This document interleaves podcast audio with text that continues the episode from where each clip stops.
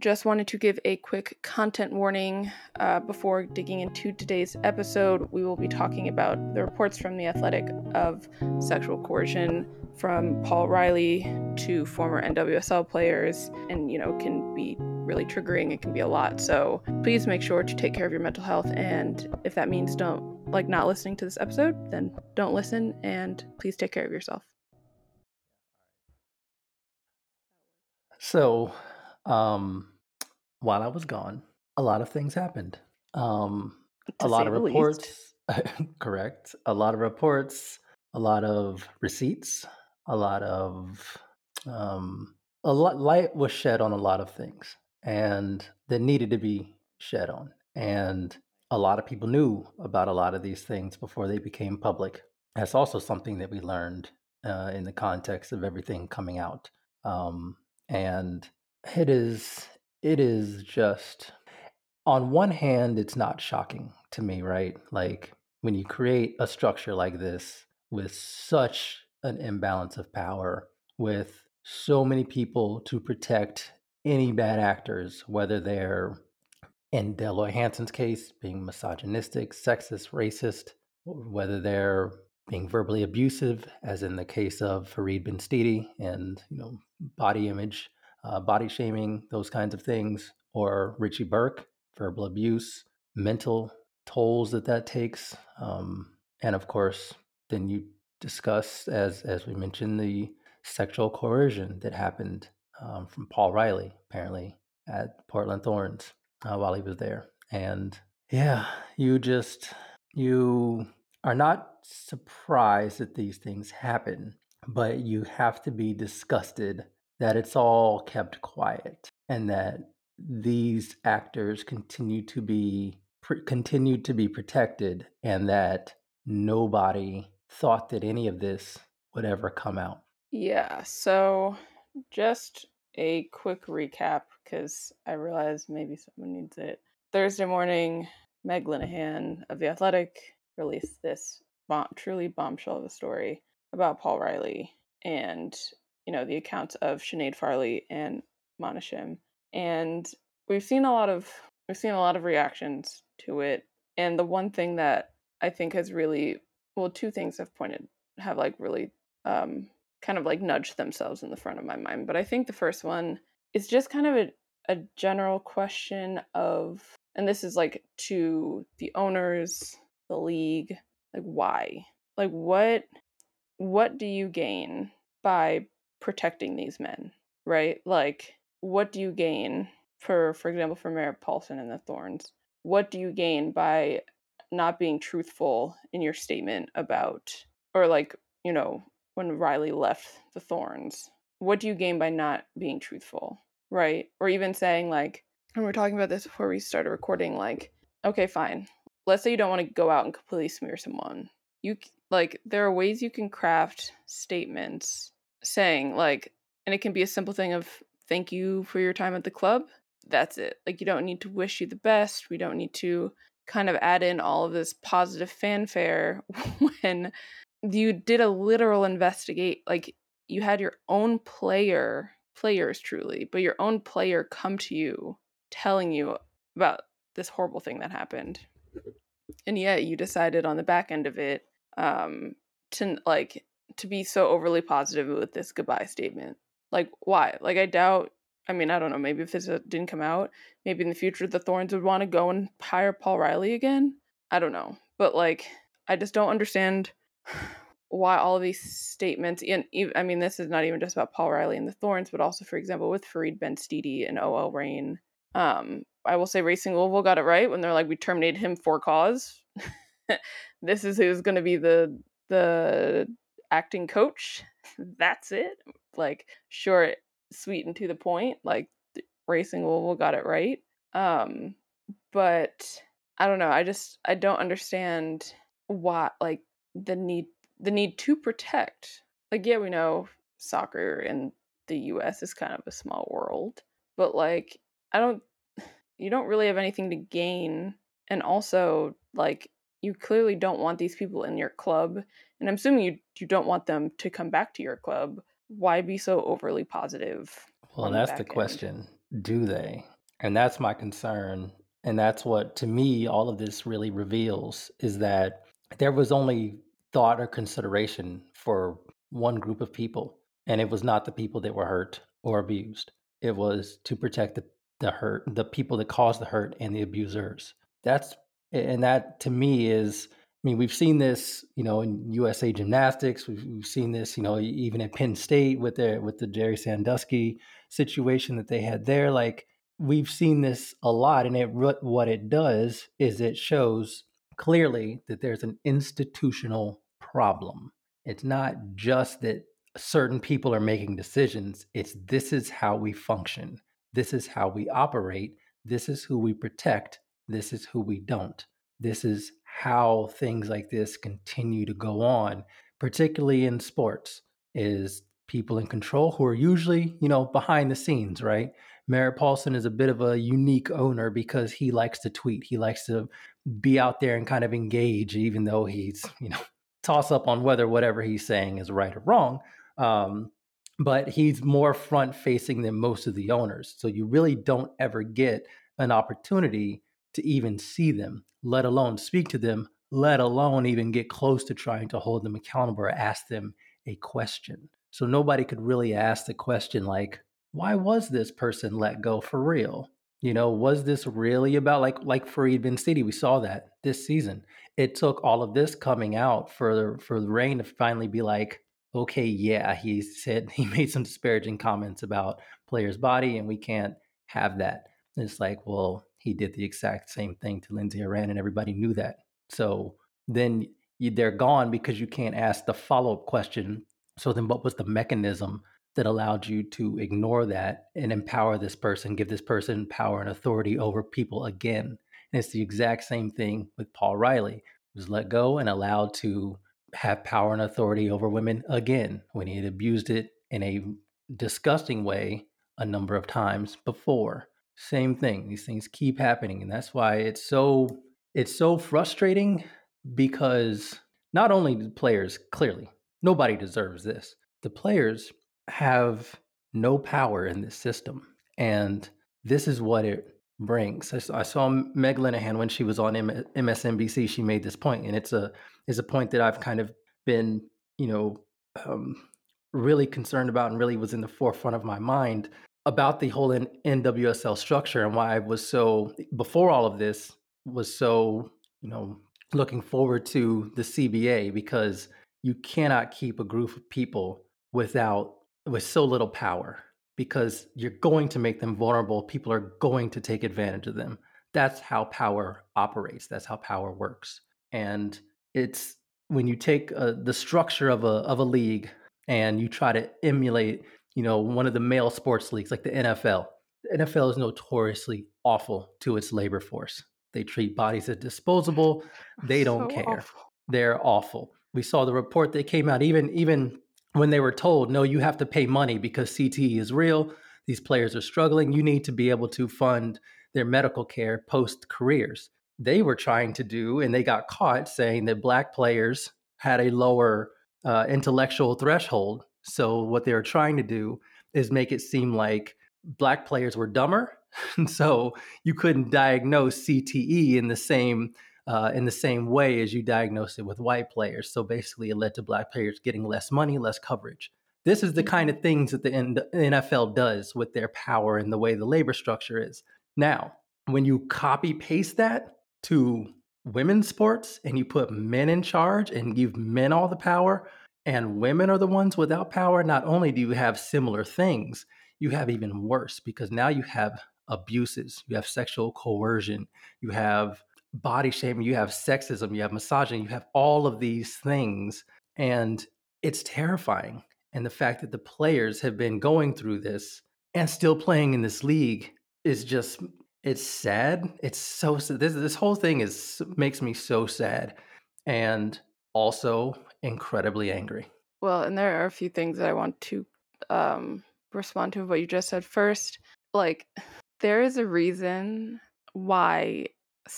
So I think all of the, if not at least all of the top tier, and I mean like number one out of a pyramid structure, those sportly sports leagues in the US all have unions. There is a clear reason for it. Mm-hmm. Because even if they're not strong, even if they're not strong, they exist. They exist because history will tell you that players will get taken advantage of. And I mean, to be fair, even now they still are, but at least there are more systems in place to prevent that. But if you're just out there all willy nilly, of course players are going to get taken advantage of. And that's why we see so many leagues in the US have unions that are supposed to be there to protect the players. And then, you know, you even look at, you know, the NWSLPA and the report that, you know, Meghann Burke, the leader of the NWSLPA, said even earlier that uh, earlier so you can't remember, I think she said it on the Burn, Burn It All Down podcast that none of the owners, none, zero owners from any of the teams showed up to the sessions for the new CBA. So like that lets you know a that there's a serious power imbalance and that the owners have no they they have no intention of giving the players any sort of power or treating them as any sorts of equal. Well, and I will say with that, she did say that it's not necessarily the most common for owners to show up, but also I will say kind of at least understanding maybe a little bit more about Lisa Baird. Like I would also, for example, not super put it past her to like say she's got this, if that makes sense. It does. Like like a oh you guys don't need to show up, I got this type of thing. That doesn't excuse the owners, but like that does not surprise me if that for example did actually happen and obviously this is all speculation. Um but another thing that I was thinking about and this is kind of been how I've been I've been feeling about this entire situation, um, and also, for example, drawing a connection point to what Kaiya McCullough went through at the Spirit, as long oh, along with several other Spirit players who just haven't necessarily come forward about it because some of them are you know still playing soccer um, and are afraid of you know professional retaliation and all and retribution and all of those things. But it is it's like really shocking to me that the NWSL still exists like fundamentally right like we we see this report the fact that a an anti-harassment policy wasn't put in place till 2021 which is fundamentally baffling to me of hey we started in 2013 we've had what let's say over a hundred years or let's say around a hundred years i don't know i don't remember when the nfl started any of that stuff but we've had decades and decades of other leagues in this country and just so many examples of abuse that athletes have gone through in this country around the world why is not like the number one thing and i mean and i fully mean this like inception of the league when you are having employers and employees not having an anti-harassment policy because to me that also goes back to and i will actually finish my point but this is a small detour of that original 2015 investigation with paul riley where they did the investigation and they didn't find anything they said i think they said quote, quote unquote like unlawful or illegal and it's like yeah i think they i think they said unlawful behavior or something or like yeah find unlawful behavior unlawful behavior and it's like okay well of like it, it does not surprise me that you couldn't find anything quote unquote unlawful if you don't have an anti-harassment policy in place because then you're just trying to go from like i don't know like the letter of the law in state of Washington, uh, sorry, in the state of Oregon. I, my brain forgot. I forgot where Portland was located. Like, of course, that that does not surprise me that the investigators did not find anything necessarily unlawful or something that was breaking the law because you don't have, like, for example, what we are seeing now an anti harassment policy where you can put those safeguards in place instead of them just going, like, trying to do an, in a, like, a plain investigation. Because a lot of these things that for example that we're talking about right now the reason why we are able to see these terrible men ousted is because of this anti-harassment policy because before it's quite clear that you know paul riley was there he was able to go on his merry little way to another team in the league because this policy did not exist. So um but then the other thing i was thinking about of you know this is with previous like reporting for example i've done talking about like player salaries and all this thing. It just baffles me that this league fundamentally still exists with all that these players have put up with over and over and over again like i just and i mean i know people are tweeting like burn it all down. Shout out to the podcast. But and that like like they want the league to burn and then build up something better. But it's just like kind of baffling to me that this league as a whole still exists, knowing what these players have go go through with not only not having protection of a union, being like potentially being abused, low player salaries, potentially living with host families. I mean, Gotham is better now, but in the old Sky Blue days, like terrible facilities, like all of these things, I am baffled that this league still fundamentally exists. And I think that's a very good point because what it does is it shows you that players want a domestic US league and they are willing to invest and endure to make that happen. And that is being taken advantage of in the most gross and inhumane ways. Whether, like you said, it's low pay, it's poor facilities, it's you may end up on the on the end of an abusive relationship, verbally, sexually, something like that. It's and that shouldn't be the case. And this is the thing that keeps it's frustrating because this is bare minimum stuff. This is just don't be evil to people. that shouldn't really need to be coded in some sort of like like yes, you need an anti-harassment policy just for like an HR thing, but you don't need an anti-harassment policy to tell you that doing something like that is bad. That like sexual Facts. coercion is bad. That like telling two players to kiss so that the rest of the team doesn't have to run suicides the following day. Like you don't need an anti-harassment policy to tell you that that's bad right? And if players come to you and say that, hey, this happened, you shouldn't be to the point where you're like, well, we don't really have a mechanism to do anything about that. No, no, no. That's bad. It's wrong. It's evil. It's gross. And it's just it's it frustrates me because this the the thing about this league and the thing about a domestic league in this country is that it shouldn't be hard. The players are some of the best players in the world. They're some of the most recognizable players in the world. They come from the best um, kind of semi pro or quote unquote amateur, if you listen to the NCAA, uh, but semi pro oh, setup in the like, world. Yeah, yeah, talking about college. Um, they're they're coming from that, and you're getting like like Cat Macario. I know not every player does this, but Cat Macario went straight from college to Lyon. Like Bro, you've got a lot. Like like I still think about that. Happy birthday, Cat. yeah, happy birthday, Cat.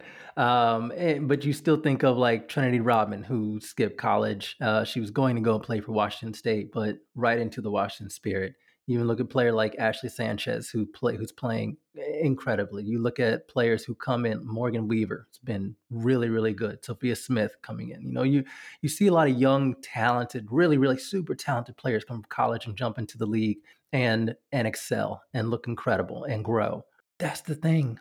The players make the league. The players are the most incredible collection of women's footballers there are. The the damn league could almost run itself. All you have to do is not get in the way. Don't be evil. Let them play, and it will it will flourish. But you can't mm-hmm. even do that because there well, has to be this power imbalance. There has to be so much rampant capitalism that what you end up doing is you make so many compromises for people. And and the way that sports in America works is that labor gets the short end of the stick always. And when you add in, it's it's is basically the concept of intersectionality applied to sports. Because not only is it just straight up owner labor relations, it is also you add in women. So you add in the sexism, you add in men and women, gender dynamics, and you add in, you know, many other things in terms of like what, who, who capitalism says deserves money, which is those who do not trade on their body, and, and those who don't. And those, and it could be who cares? It doesn't matter if you were given money by your family, by your dad, you inherited it. doesn't matter.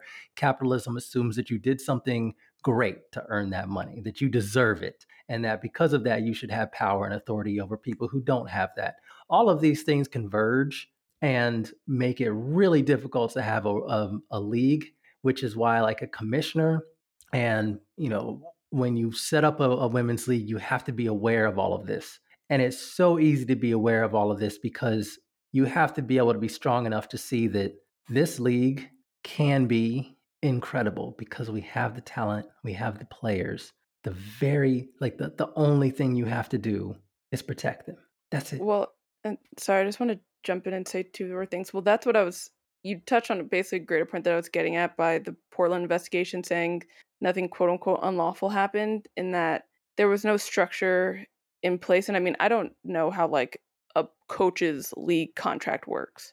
Um, like, and I don't know what those contracts look like now, but because there was no HR, like, and I, we know HR, for example, like we know HR is there to protect the company, not the employees. But right, since there was no even like HR mechanism or structure, let's say, in place, I don't even know, for example, if it was possible, like without, like with with the what conclusion they came to from the investigation for them to just be like, no, we're going to fire you anyway, which it's at least, I mean, and obviously this is me speculating and like trying to quote unquote like put in better thoughts potentially in Merritt Paulson's head of um of like them just having to let the contract run out and I can't remember off the top of my head if like I I think it was like they weren't doing well anyway and his contract ended that year anyway but also so it's like not having that HR structure to me just like kind of adds to this whole problem and when talking about institutional problems of like an institution as a club but then the larger institution of the league and just having you know things percolate and all that stuff and just not being able to fire a coach and i mean i don't know the different like i'm I, in my brain just pop like louisville and like them firing christy holly for cause but it's like i don't know if you know we're in 2021 now i don't know if like the actual contracts were different whatever. But that's not the point. I just wanted to like clarify that of because of that lack of HR structure, we don't know if it was like we can just fire you. Um, but regardless of that, even talking about and like kind of connecting it back to the story of you talking about like Kat and Trinity Rodman like going straight from college into these huge leagues, like Sinead was almost picked for the what the 2011 World Cup, if I'm remembering that correctly. Yeah, like she yep. was kind of one of those players on the on the periphery for the 2011 World Cup. She was still at UVA at that time. Like, and I mean, for people who don't know, I I mean, I don't know how you don't know this now. I went to UVA. My older sister played soccer at UVA. Like, I I genuinely watched Sinead for two two or three two or three seasons play in Charlottesville, and so it's like it kind of just kind of you know goes from that like it's kind of that through line of like and I don't know in my brain I also just thought about like when they're on Burn It All Down they're like this is a detour. That's how my brain works. Like of like Laura Harvey, like how is she coaching OL Reign so well? And it's like kind of the thing of like put the players in the best positions and I'm gonna get out of my own way. It's like that is literally all the league has to do.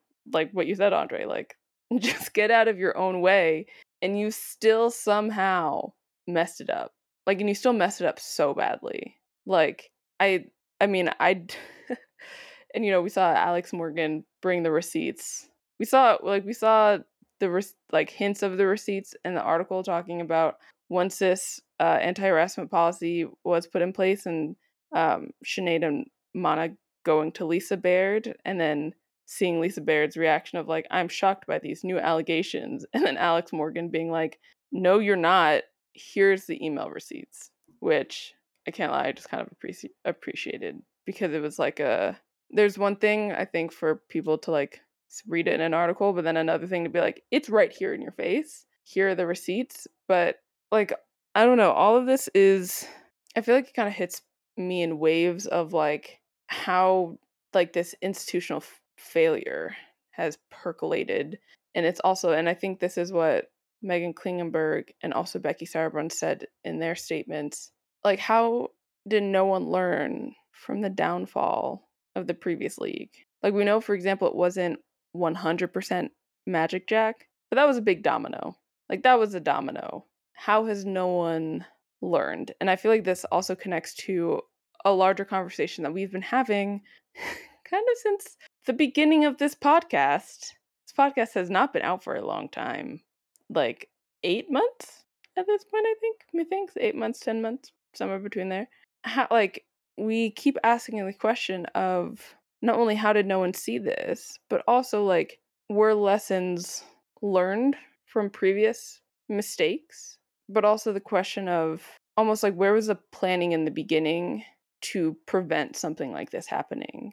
Because I could understand, for example, if this was the first, if the NWSL was the first uh, women's soccer league ever in this country, I would probably still look at them with a critical eye, but I could understand sometimes, like, not necessarily all of the forward thinking of it's 2013, we're going to think about something that is happening in 2021. Like, that to me would be a little bit more understandable of like maybe trying to cut corners. But it's like this is the third time that there's been a top tier women's professional soccer league in this country. And it's like nothing has been learned. And also, it's like you haven't learned from your predecessors in other sports leagues in this country because we know US sports operates completely differently with like very small exceptions but for the most part operates differently than at least other soccer leagues around the world so it's like if you wanted to operate it like an, um, a quote unquote US soccer or US sports league then how did you also not go and look at the other terrible things that have happened in other leagues and been like, you know what, we don't want to happen? This. So this is where I think, and this is where I think it's it's intentional. It's institutional. It's intentional. They they built it to do this, and they were comfortable doing it, and never thought it was going to get found out. I mean, look what it took. Look look all it look all it took. I mean, Meg is was the first full time you know women's soccer reporter that there's been, and she was one person for the Athletic. You know, you have smaller beat writers, but they control all the access. Like I, I can speak from a personal perspective. You know, trying to cover the Washington Spirit this season for the first time, by the way, and I have a regular like nine to five job, so it's very hard to focus on everything and know everything. Obviously, COVID made it even more difficult because you can't actually be at training. You can actually develop relationships with the players where you can actually talk to them and gain the trust to tell a story.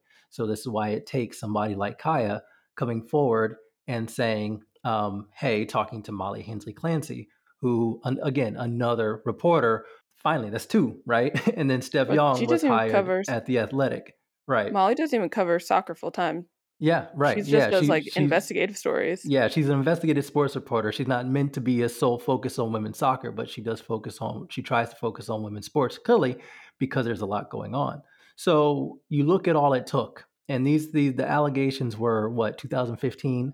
So you look at how many years went by and what it took to get somebody in a position to where that relationship to, could be cultivated, the story could be protected, um, and it could be published in a way that is indisputable that it needs to be told. I mean, Meg, Meg and Katie Strang took a lot of care with the story and made sure that it was reported in in, the, in a way that couldn't be ignored or couldn't be brushed aside. And that's it takes a lot of time to do that. It takes a lot of effort, especially when you're doing you're publishing something like that in a big you know uh, publication there are editorial guidelines and there are things that you have to make sure that you can back up and substantiate. So it takes a lot of time to do this kind of work. And shout out to Meg for doing it, but look what it took.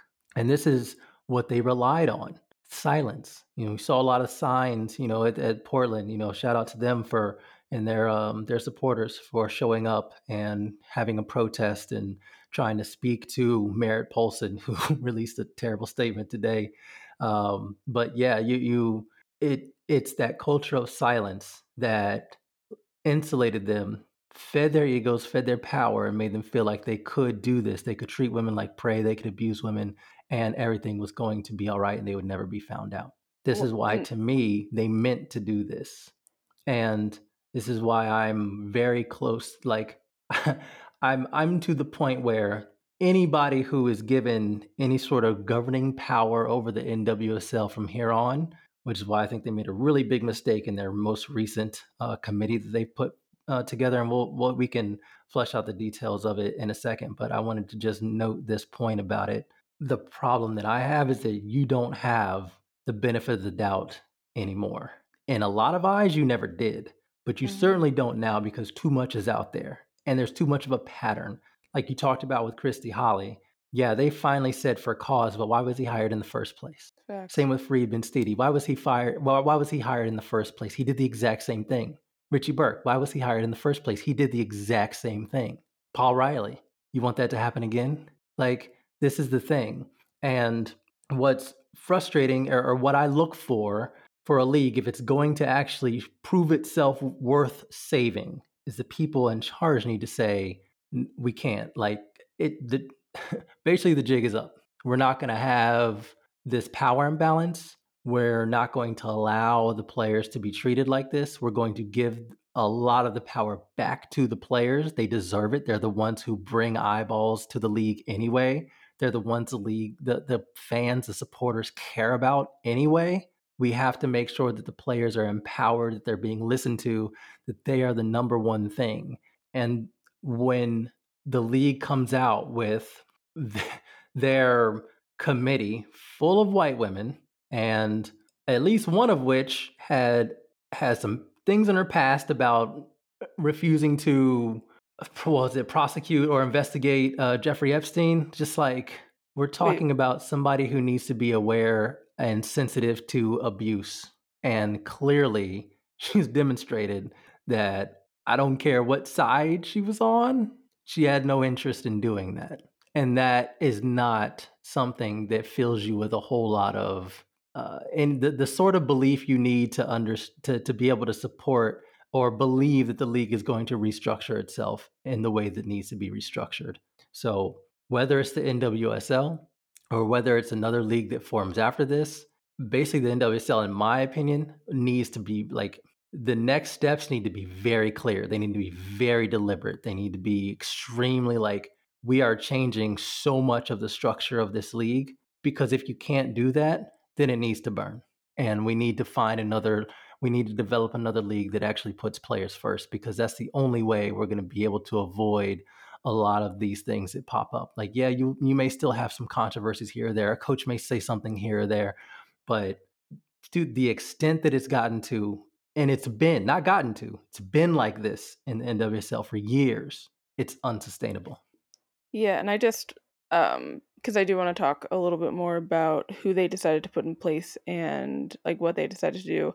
I do just first want to talk a little bit about the nwslpa the nwsl players association um that's what pa stands for um because i do want to talk a little bit about their response. So the article dropped I'm pretty sure it's 7 a.m. Eastern on uh, Thursday, September 30th, and at 7:14, we already saw a statement from the NWSLPA on.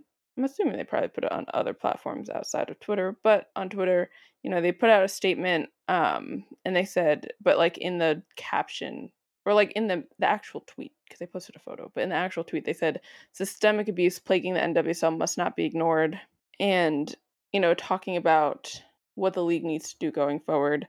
Um, a few tweets down, they really set a list of demands, and it was that you know that the NWSL initiates an independent allegation um, into the or sorry, the NWSL initiate an, independent investigation into the allegations published by the Athletic. Um, and then they also asked, or well, demand not even asked, they demanded um, that any league or club staff who accuse who are accused of conduct, no matter when it occurred, that violates the current anti-harassment policy, um, or any mandated reporter who failed to report the alleged violation be suspended indefinitely, and that the NWSL disclose how Paul Riley was hired within the NWSL after departing from another NWSL club, um, subsequent to an investigation into abusive conduct um, during the bargaining session scheduled for Friday, October first and so and they you know they their the deadline for these demands was basically Friday at noon. Um, so Friday, October first.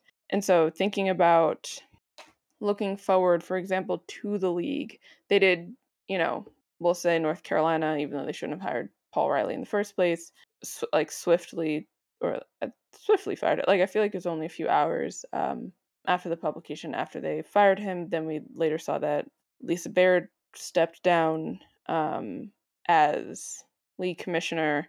Um, and then earlier today, or sorry, yesterday, uh, the NWSL announced what they call a commitment to systemic transformation. And basically, as a part of this, they're putting in an executive committee, or they announced the formation of an executive committee to manage the oversight of the league's front office operations following the resignation of, of Lisa Baird.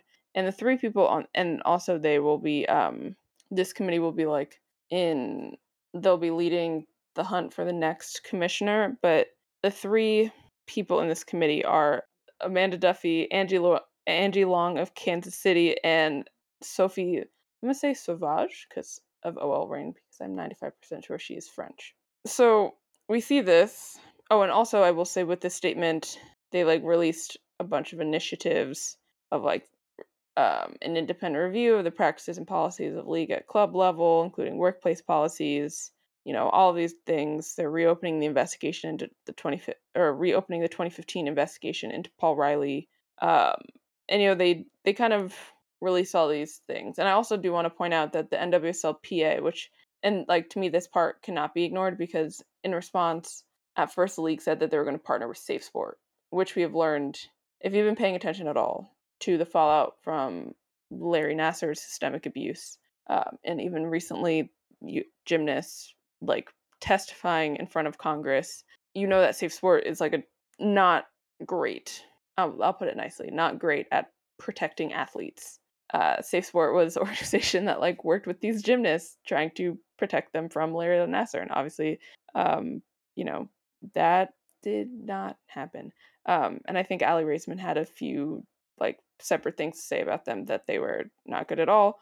Um, and also, if you remember from the Olympics, that story about a fencer that was that had several investigations pending against him, but he qualified for the Olympics. So then they created like a safe team to protect him or to prevent him from going into the Olympic Village and also interacting with any woman athlete who put in those rules instead of just not letting this athlete go to the Olympics. Safe sport. So, my point going with this is going forward, the NWSL is like will be attempting to get it right. I over the three people that they appointed of Amanda Duffy, Angie Long, and Sophie Savage, all of those women are white. And we we have seen how black players are treated in the NWSL. And if, even if we think back to the formation of the Black Women's Player Collective, that gives me, to put it nicely, that gives me a lot of pause about what changes the league will actually make going forward. Because, I mean, one thing I was thinking about when I was listening to other podcasts was the fact that there are so few women of color on like boards for soccer in this country. I mean, in boards in general, like sports, sports boards. That doesn't make any sense. We all get it. Sports boards in this country, but also y'all need to get other people in the room. Like y'all need to get you truly need to get other people in the room. They don't have to come from soccer even though like yeah that's helpful because they'll have more insight but y'all need to get other people in the room who do not look like you and do not think like you and i don't mean like hey we have diversity of thought. Like no y'all need actual diverse people because the one thing that we have seen and this kind of goes into maybe a greater conversation that we can talk about andre of the reaction of this story which i will say like abuse is terrible no matter where it happens. And this story speaks to, at least from what I understand, or at least from what we're seeing, is more like a systemic problem throughout the NWSL as opposed to a lot of people have been making comparisons to what happened with the Washington Spirit, specifically with Kaiya McCullough and those other players who uh, spoke to Molly Hensley Clancy, and also all of the other players who experienced that as well. And people could maybe pigeonhole that into like this is a problem with the Washington Spirit as opposed to the like the easiest conclusion to come through with this story is that this is a problem throughout the entire NWSL, specifically, you know, with protecting abusive coaches, eh, all of these things.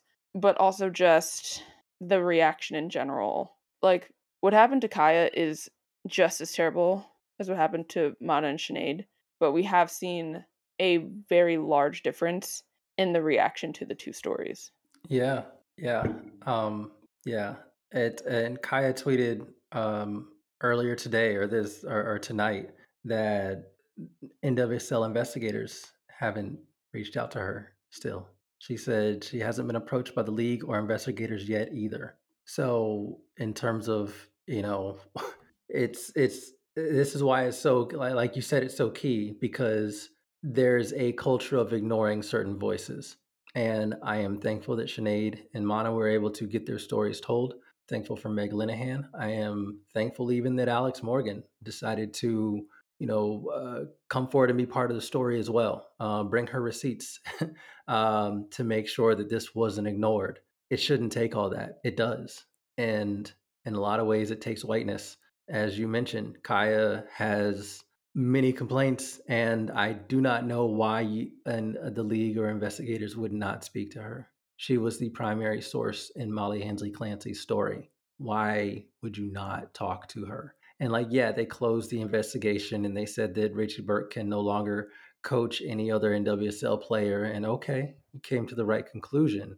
But why aren't you listening to a black player who brought these concerns to you in the first place? That brought these concerns out in the first place. And and also the only like I mean, I don't know who else Molly Hensley Clancy talked to, but Kaiya talked on the record. Right. Yeah. Like that is a huge step. There mm-hmm. like the the strength of that article and like yeah, having let's say four anonymous sources like and all of the, like having accounts from four anonymous sources is like still significant, but there is a big difference of having someone talking on the record. Yeah. It is a huge difference. Yeah, that story is more much more difficult to approve it's much more difficult to publish it's much more difficult to have impact if it doesn't have a face right? If you don't have somebody who says no this happened to me and they're able to they're they're strong enough and bold enough to put it and it shouldn't be this way. You should be able to take people who say hey i'm scared i've been put in a very bad position i'm quite scared still I've been abused emotionally, verbally. I feel like I'm having reactions to that, and I don't want to uh, go through everything it takes, all the burden, all the nonsense that you're going to receive in terms of people being skeptical or calling you soft or telling you this or that. You shouldn't have to. You shouldn't have to say, "Okay, I'm going to endure all of that." Should be able to say, "I went through enough. I'm telling my story. It needs to be believed because this can't happen to other people." But instead you need somebody to be a face. This is why I believe Meg said this on another podcast. The photos were very important in her story, so you could see Sinead. Photo and and same thing with Kaiya, very important so that you could see her and understand her journey and put a face to what she endured.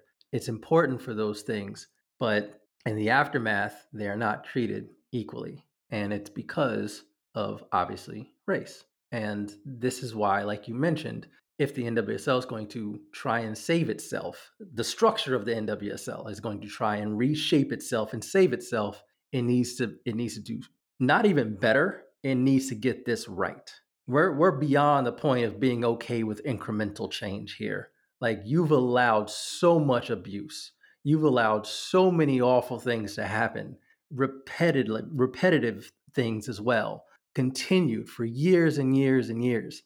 And so many people knew about them. We're way beyond the point of saying, okay, you give us a little bit here and okay, cool, sounds great.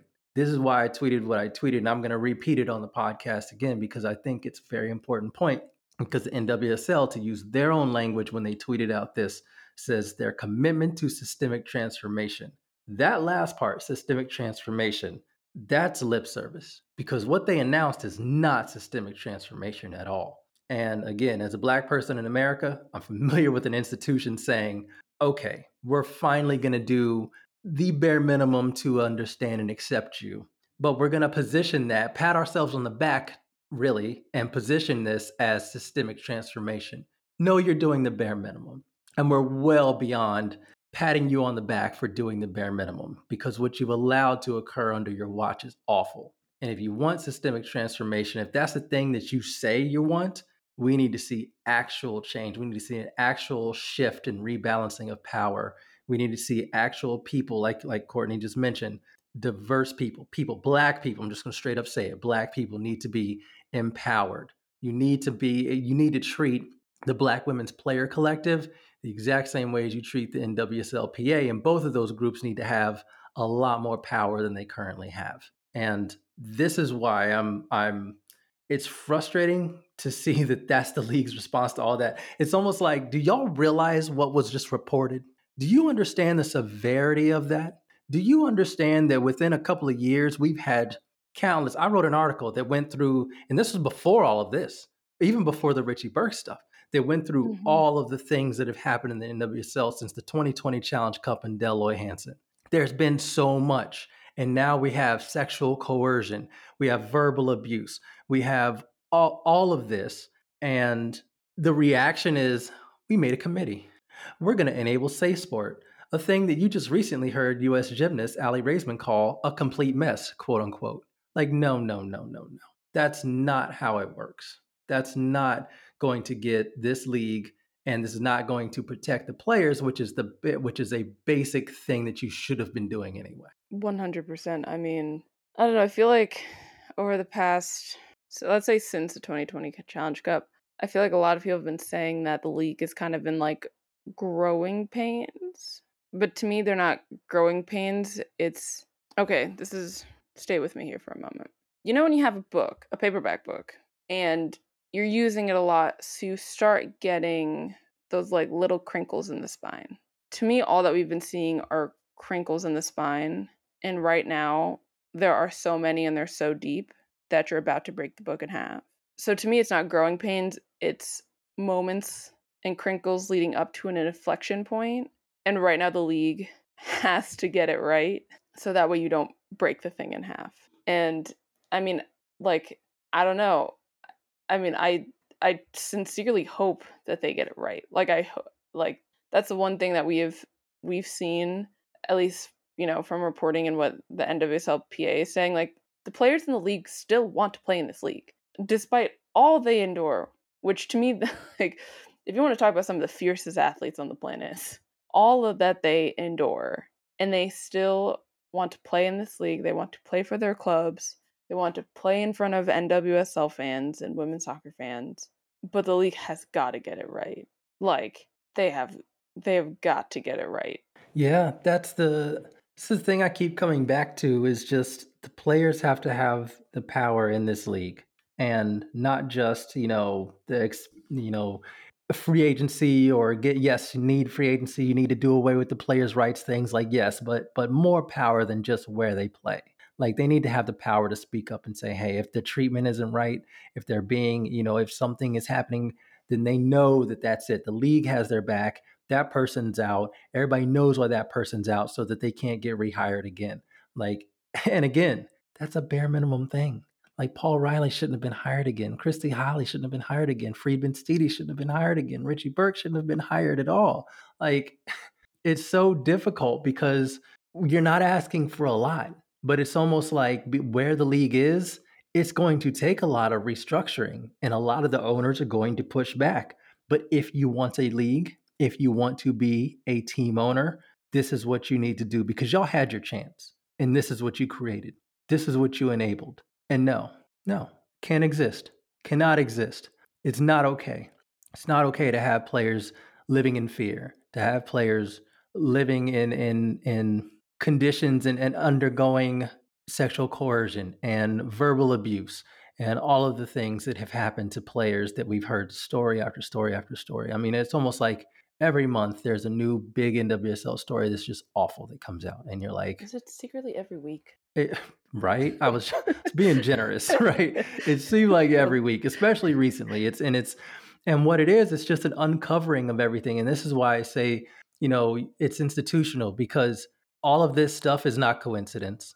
All of this stuff happened because of the culture that has been created, and it starts from the top. It starts from the owners on down. They created this system, and the system is garbage. It's trash, and it doesn't work. And it treats players like prey, and it and it allows them to be abused with zero repercussions. And they're going to protect one another and the and the people that they love to handshake with, whether it's coaches, other front office people. Like I haven't, we haven't even mentioned Tom Torres, who was fired from the Washington Spirit for sexually harassing players uh, after the Challenge Cup. Uh, Washington Spirit players after the Challenge Cup, and then he got rehired again because nobody said why.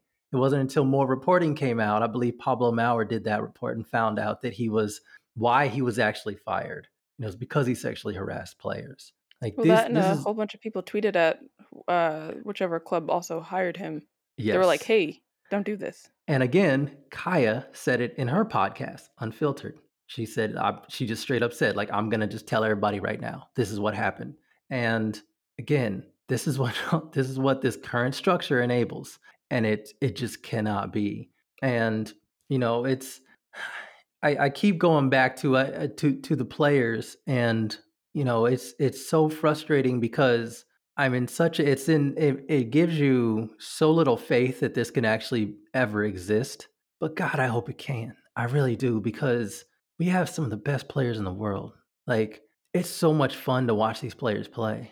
Imagine if they were playing freely. Imagine if they were playing and not worried about finances or needing a second job or a third job. Imagine if they were playing and not worried about a coach controlling every aspect of their life. That they're either going to have to move back home or they're going to have to pick up some menial job because a coach got upset with them or rejected their, you know, or or, or try or they rejected a coach's advances or something. Like, it, it, just imagine if the players were free, how or much better if, the league could be. Or even if you went abroad and your rights got traded, and it was very clear that you did not want to go play for that team. Right. It was almost like your rights got held hostage. Yeah.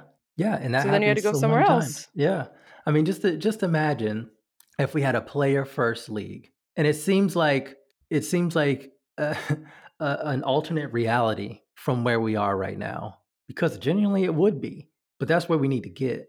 And this is why I don't care if it's the NWSL. I don't care whatever acronyms come after that. Whatever it has to be, it needs to be done. And the players cannot, like, they should not be expected to endure or even go through the process of fixing this. This needs to be something that people, if you want an NWSL, if the people who run the NWSL right now, the owners as well, if you want this league, if you want to maintain and remain a, a an owner, if you want that, you need to flip the switch.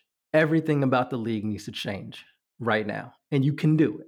You can do it. So I, it's just so frustrating to me because you, I also think about the fact that these players, even if they weren't the best players in the world, obviously they deserve protection. But you think about the NWSL specifically, and you think about what makes this league so interesting, so competitive, um, so good. It's not Farid Benstiti. It was never Richie Burke. It was never Christy Holly. It was never Paul Riley. These dudes didn't have anything to do with why the league is so good and why people love the league and why the league has such passionate support. It's not them, it's always the players. And I know that this is so antithetical to how sports are in America, but when it comes to women's soccer, we have multiple World Cups. We have some of the best players. You have to treat them like it.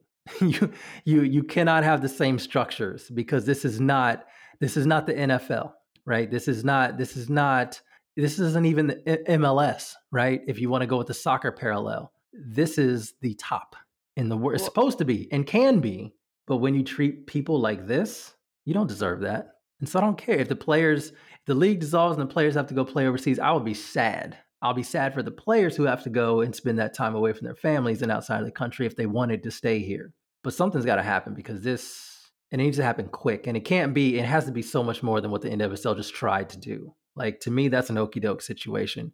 You had way too much time to come up with something, and that's what you came up with. Safe sport, and an all white panel of people who got giant question marks that trail them, and uh, one directly with the NWSL and one directly with other abuses of high profile abuses as well. Like, just can't be it.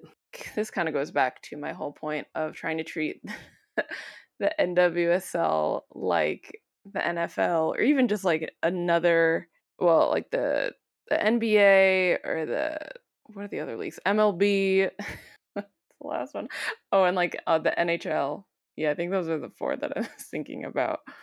And even, I mean, even at times some of the, the WNBA a little bit, but the difference between the NWSL and those leagues, and I'll actually lob in MLS with the NWSL, is that the NFL and the NBA have basically have a monopoly on talent.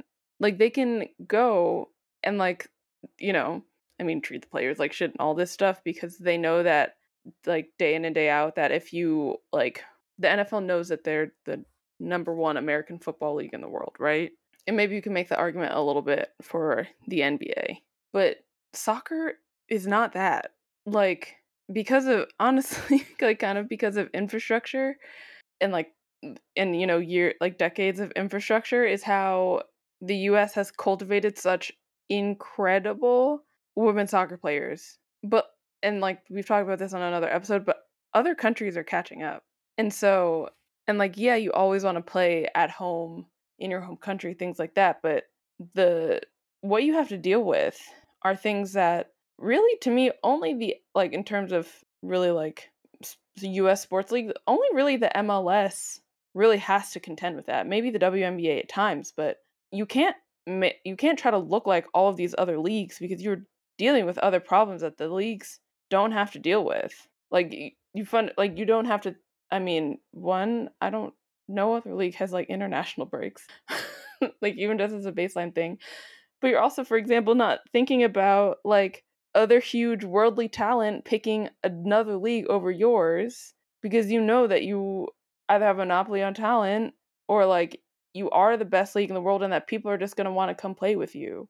But the NWSL and the MLS are different in that account because of just the nature of global soccer. And so one thing that I really hope that they do going forward is finding like baseline understanding that you don't operate like many of the other leagues in this country, but also just getting away from that. You see your user base, or sorry, your fan base. The majority of your fans aren't like the fans of the NFL. Like, I really want going forward for the like not only for the league to get it right, but one of the ways that they get it right is trying not to be like everyone else. And if they are going to try to mimic another league in this country, it should be the WNBA.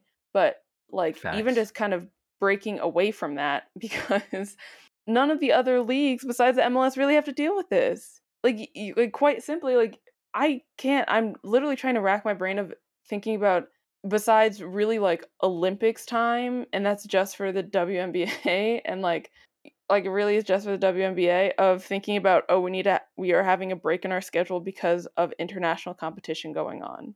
Like I cannot think of any and like or maybe a little bit with like the NWHL, but he, like you know things are just different. So I just hope that they like find a way to just be like we don't operate like any of these other leagues why are we trying to operate like these other th- leagues when we are fundamentally different? It's going to require them giving up power. That's it. That's the problem. Is that's how the NFL can roll because you have a fan base that doesn't really care about the players. Oh, they like some of the players and what they can do for their fantasy team, but they don't really care about the players. If the majority of the fan base cared about the players, the NFL would have would have had to change a lot of things a long time ago. Um, but you have that in the NWSL.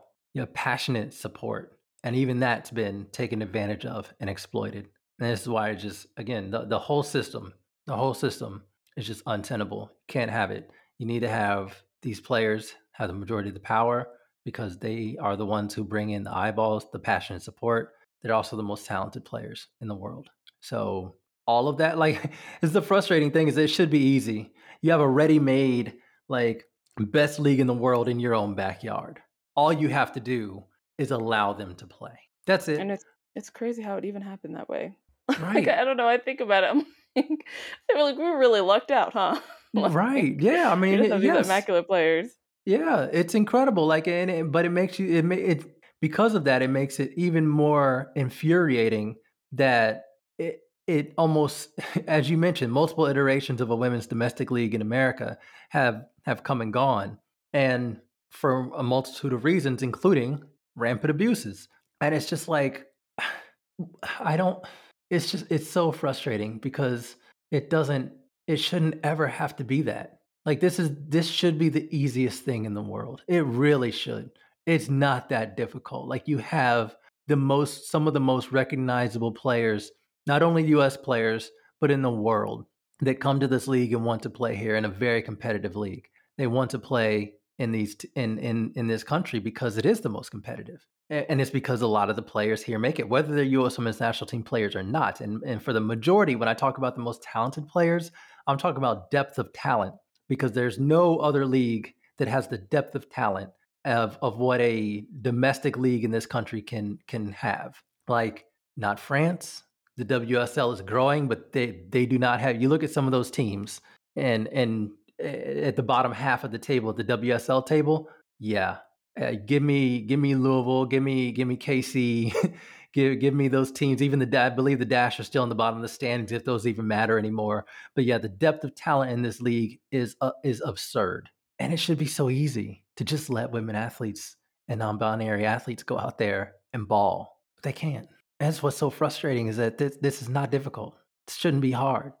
You have an incredible product just sitting there. Just don't fuck it up. Yeah, and the last thing that I want to say is right before this recording, we saw, or well, we learned, I guess, via Twitter that Sinead, Mana, and Alex Morgan are going on the Today Show tomorrow morning.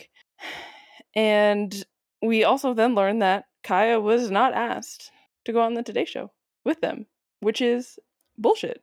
It really is. Like, the, I don't even want to say devalued, but just people ignoring black pain is so deeply frustrating. And that and that was one thing I did appreciate from many of the statements, not all of them, but many, and the NWSLPA still including Kaiya in the conversation because to me that was like really the one of the first like it was the first really really big story in a while about abuse in the league. And to me it has somewhat even though I know the athletic article was in the work for months and months and months. But not including her in all of these media appearances and things like that is not fair and just really speaks to I'll call it the fabricated image of women's soccer in this country being white. And abuse is abuse no matter where it happens, but when you cherry pick who gets to be the face of the abuse, when we do know from all these stories that it's happening in a lot of different places, that's to me where it's like when we were thinking about meth- lessons from media coverage and things like that, that's where those lessons aren't being learned. Yeah, I think that's an excellent point. Is that and and this is again the the the people who are trying to save this iteration of the NWSL. Again, they got to get it. There's no leeway for them not to anymore. Like Kaiya tweeted, nobody, no, no no one from the league and no investigator contacted her. Cannot do that. Gotta, got you. You must. You must treat black pain as important as as critical as any other. And and I'll even say a, another a flag, a, a, um, a signal for not only not only front office members or you know uh, members of the NWSL front office as well, club front offices, also some of the players. I think should have been the formation of the Black Women's Player Collective. I think when you re- when when you think about the reason and you hear about the reason why that was formed, like oh, I'm thankful it exists and it needs to. But when you and Kaiya told us in the very first episode why it was formed, and other players have confirmed and said the same thing. Mm-hmm. When you hear about why it was formed, that tells you of a systemic, league-wide culture of enabling or cultivating a space that is not safe for Black players and that's not okay. It's not okay. Like there, there, yeah, there can be a, a Black women's player collective without that, but that's the function. That's the reason why it formed. That should have told a lot of people a lot of things. The reason behind that, and this is one of those things again where where the concept of intersectionality has to be at the forefront because you and, and again this is you know we keep harping on it but it's important. The people who are part of that committee are all white women. It cannot be that because they're going to have blind spots, whether willingly or ignorantly, whatever it is, they're going to have blind spots and they're not going to take things as seriously as they can because they won't be able to get it. They won't be able to relate. And like Courtney said, diversity of thought is not a substitute. You Mm-mm. actually need people on that. And to be honest, what they really should do is get a player. That's what they really should do. If you want to show me you're serious about figuring out power, if you are rebalancing the power and doing the quote unquote systemic transformation, you need to have a player on that committee. And I don't want to sign any player up for for you know all the work that it's going to take because it's honestly not their fault. But the fact that like the fact it's the problem is the league is where it is, and they've done this. So they need to either they need to come begging or whatever they need to do, but you you have to get the next steps very right, and they're not close to doing that. And even if they don't want to get a player, get someone from the PA or a former player. Like if you don't want to yeah. like yep. have a current player, there are options to do better. And I, I mean, we will be watching to see if this, if they actually fall through or fall through, go through with what they're saying they want to do. Yeah, yeah. I and I think that's it. I mean, I don't think I have anything else to say on this. I mean, I'm I'm obviously going to be looking. I believe it seems like they're going to start trying to play um, games again.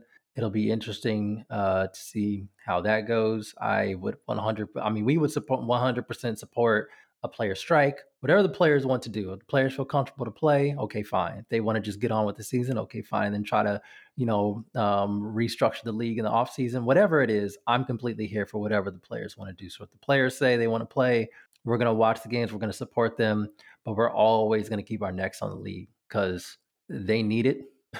um, too much bad stuff has happened and it not a single thing cannot happen. A single thing like what's been reported like a single thing like what we've talked about this entire podcast cannot happen again. It really can't. And kind of wrapping it all up i i thought about so many times on this podcast where we like are so excited to talk about fun things in the nwsl and then someone just comes through and does some absolute fuck shit just like a lot. something absolutely terrible. Yeah. And i keep thinking about it because I mean, uh, we had a special episode planned that is getting pushed back in light of truly everything that's going on. But Andre, I was so excited for you to get back, and I was going to tell you literally everything about Midge Purce. Like I was so excited, yeah, to like talk to you about Midge being back and all of these things. But it's like this league never quits. There's always something. Yeah, I I I couldn't believe like I had very limited uh, Wi-Fi connectivity, and I just like all every update, every time I scrolled my timeline for even like five minutes, every story that hit my notifications tab, I was just like, what? Uh, like, first of all, I'm so thankful and glad that stuff is coming out and that it's forcing change, but also, what the hell? All this was bubbling up, and you're telling me that like I know Lisa Baird resigned, and yeah, she should have because her I'm shocked to hear. No, you heard about it months ago. Don't give us that nonsense. But like all the things that kept coming out was like everybody in this league, owners, front office people, knew about these things. Like what did y'all think was going to happen? This is the thing. It's just like that that level of ego egotism is just I can't fathom it. It's frustrating it's just it's it's mind-boggling to think that like like yeah we're going to be able to do this forever. We're going to be able to treat the players like absolute shit forever. It's going to be fine. What? I like my brain just has a hard time understanding that whole mindset. And even if somebody knows that and decides that like we can't you know it, it'd be too difficult to change things you got to start somewhere right? And and the cba would have been a great place to start But as we talked about earlier, they didn't show up, and, and maybe maybe Courtney is right that Lisa Baird said, "Nah, I got it," and I could I could see that too. But I can still, so easily see that. It's like so annoying how easily I can. I think right. about all the things of like the league producing the broadcasts and all the things yeah. where I could just easily see her being like, "No, uh, like I got it." But also, you, you kind of see why, right? That's part of the whole insular nature of that thing, where you just keep everything in house because you're too scared to shine any light or let anybody in who might not know or might not feel like they need to keep those secrets, right? That's the thing. Like no more secrets. This is the thing. No more secrets. No more silence. It's just got to stop. And I'm. I know we went back and started talking about things again, and I just. I'm sorry. I'm just like so. I've I've been frustrated and annoyed, but also amazed at some of the, the people and the and, and putting up with what they have to endure and go through and relive in order for this stories these stories to come out to protect other people even at the expense of themselves and their own pain and hurt and reliving these things. Like i, I just want to say thank you to them.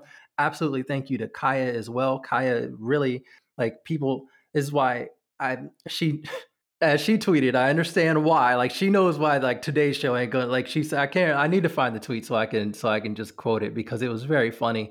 But it's also like it's also annoying because yeah, she's right, but also it sucks that she's right. But she tweeted, "quote If you thought they were going to put my black radical ass on television, you are sorely mistaken." Um, it, correct, Kai. You are absolutely right. But also, it, even that can no longer be like. No, you have to listen to everyone and whether that's the Today Show or the NWSL, gotta listen to everyone. So, like, thank you so much for your strength and advocacy and uncovering a lot of this and being willing to go through a lot of this. Shouldn't have had to do it. Same with with Mana and same with Sinead. Just wish them and everyone affected, and even the, everyone that we don't know who has a story like this, because there are plenty of stories. We know enough now about the NWSL and how it's been rolling to know that there are so many stories that we don't even know about, and so many other victims that we don't even know about hoping for just peace and strength for all of you. Yeah, I mean, I I completely co-sign. Thank you to Kaiya. Thank you to Sinead. Thank you to Mana. And really thank you to everyone who, you know, was either corroborating stories or just, you know, has been dealing with kind of the consequences of being an NWSL player um, and living in kind of that culture of silence, which I know was alluded to in the athletic article a few times, but also it really does trickle up to the league when we think about the overall lack of transparency that we've seen time and time again. That culture of silence is over now. And so, yeah, just truly thank you to everyone who came forward and everyone who has been even fighting kind of from this uh from behind the curtain. We're so thankful to you. Yeah. Um so we're gonna get out of here. Um we may, no promises. Depends on what other mess pops up between now and then, but we we are going to eventually get back to normal spotlights. Even if we don't talk about the NWSL, there's still plenty going on in Europe. Um, y'all have seen us tweet a lot about Kat and how she's still balling over at Lyon. Um, the uh, Women's Champions League matches, uh, group stages are starting this week. We're definitely going to talk about those at some point, but we just needed to to have this discussion and talk about this because there's eh, nothing to me right now. Nothing in women's soccer is more important than this getting right, and whether it's this getting completely blown up or this being saved in a way that completely transforms um, player power uh, in this country and in women's soccer. Whichever option it is, it needs to happen. It needs to happen immediately. So we needed to make sure that we talked about it and um, discuss these issues. So we thank y'all for listening. Um, we will be back um, with other episodes, whether we're still talking about this or not, we will see. Um, but we're going to be there with y'all um, as we always are and I have no more trips scheduled, so I'll be here. I know you you leaving the entire world blows up. This honestly kind of reminded me when Meg Linehan went on vacation for a week and Woso also blew up. Yeah. I can't remember what happened that week because it feels like every week something new happens, right. but it was a big thing. and so yeah, Andre, I don't know if you can go on vacation anymore. Sorry, bud. Yeah, I mean, if I if I if I ever schedule something again, like internationally, I'm just gonna let everybody know, just to brace y'all. Like I, I didn't know this was gonna happen, so next time I promise to give y'all a heads up. That's the best just, I can do.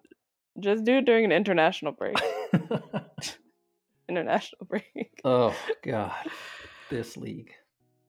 This league. Thanks so much for listening, y'all, and we'll talk to you next time.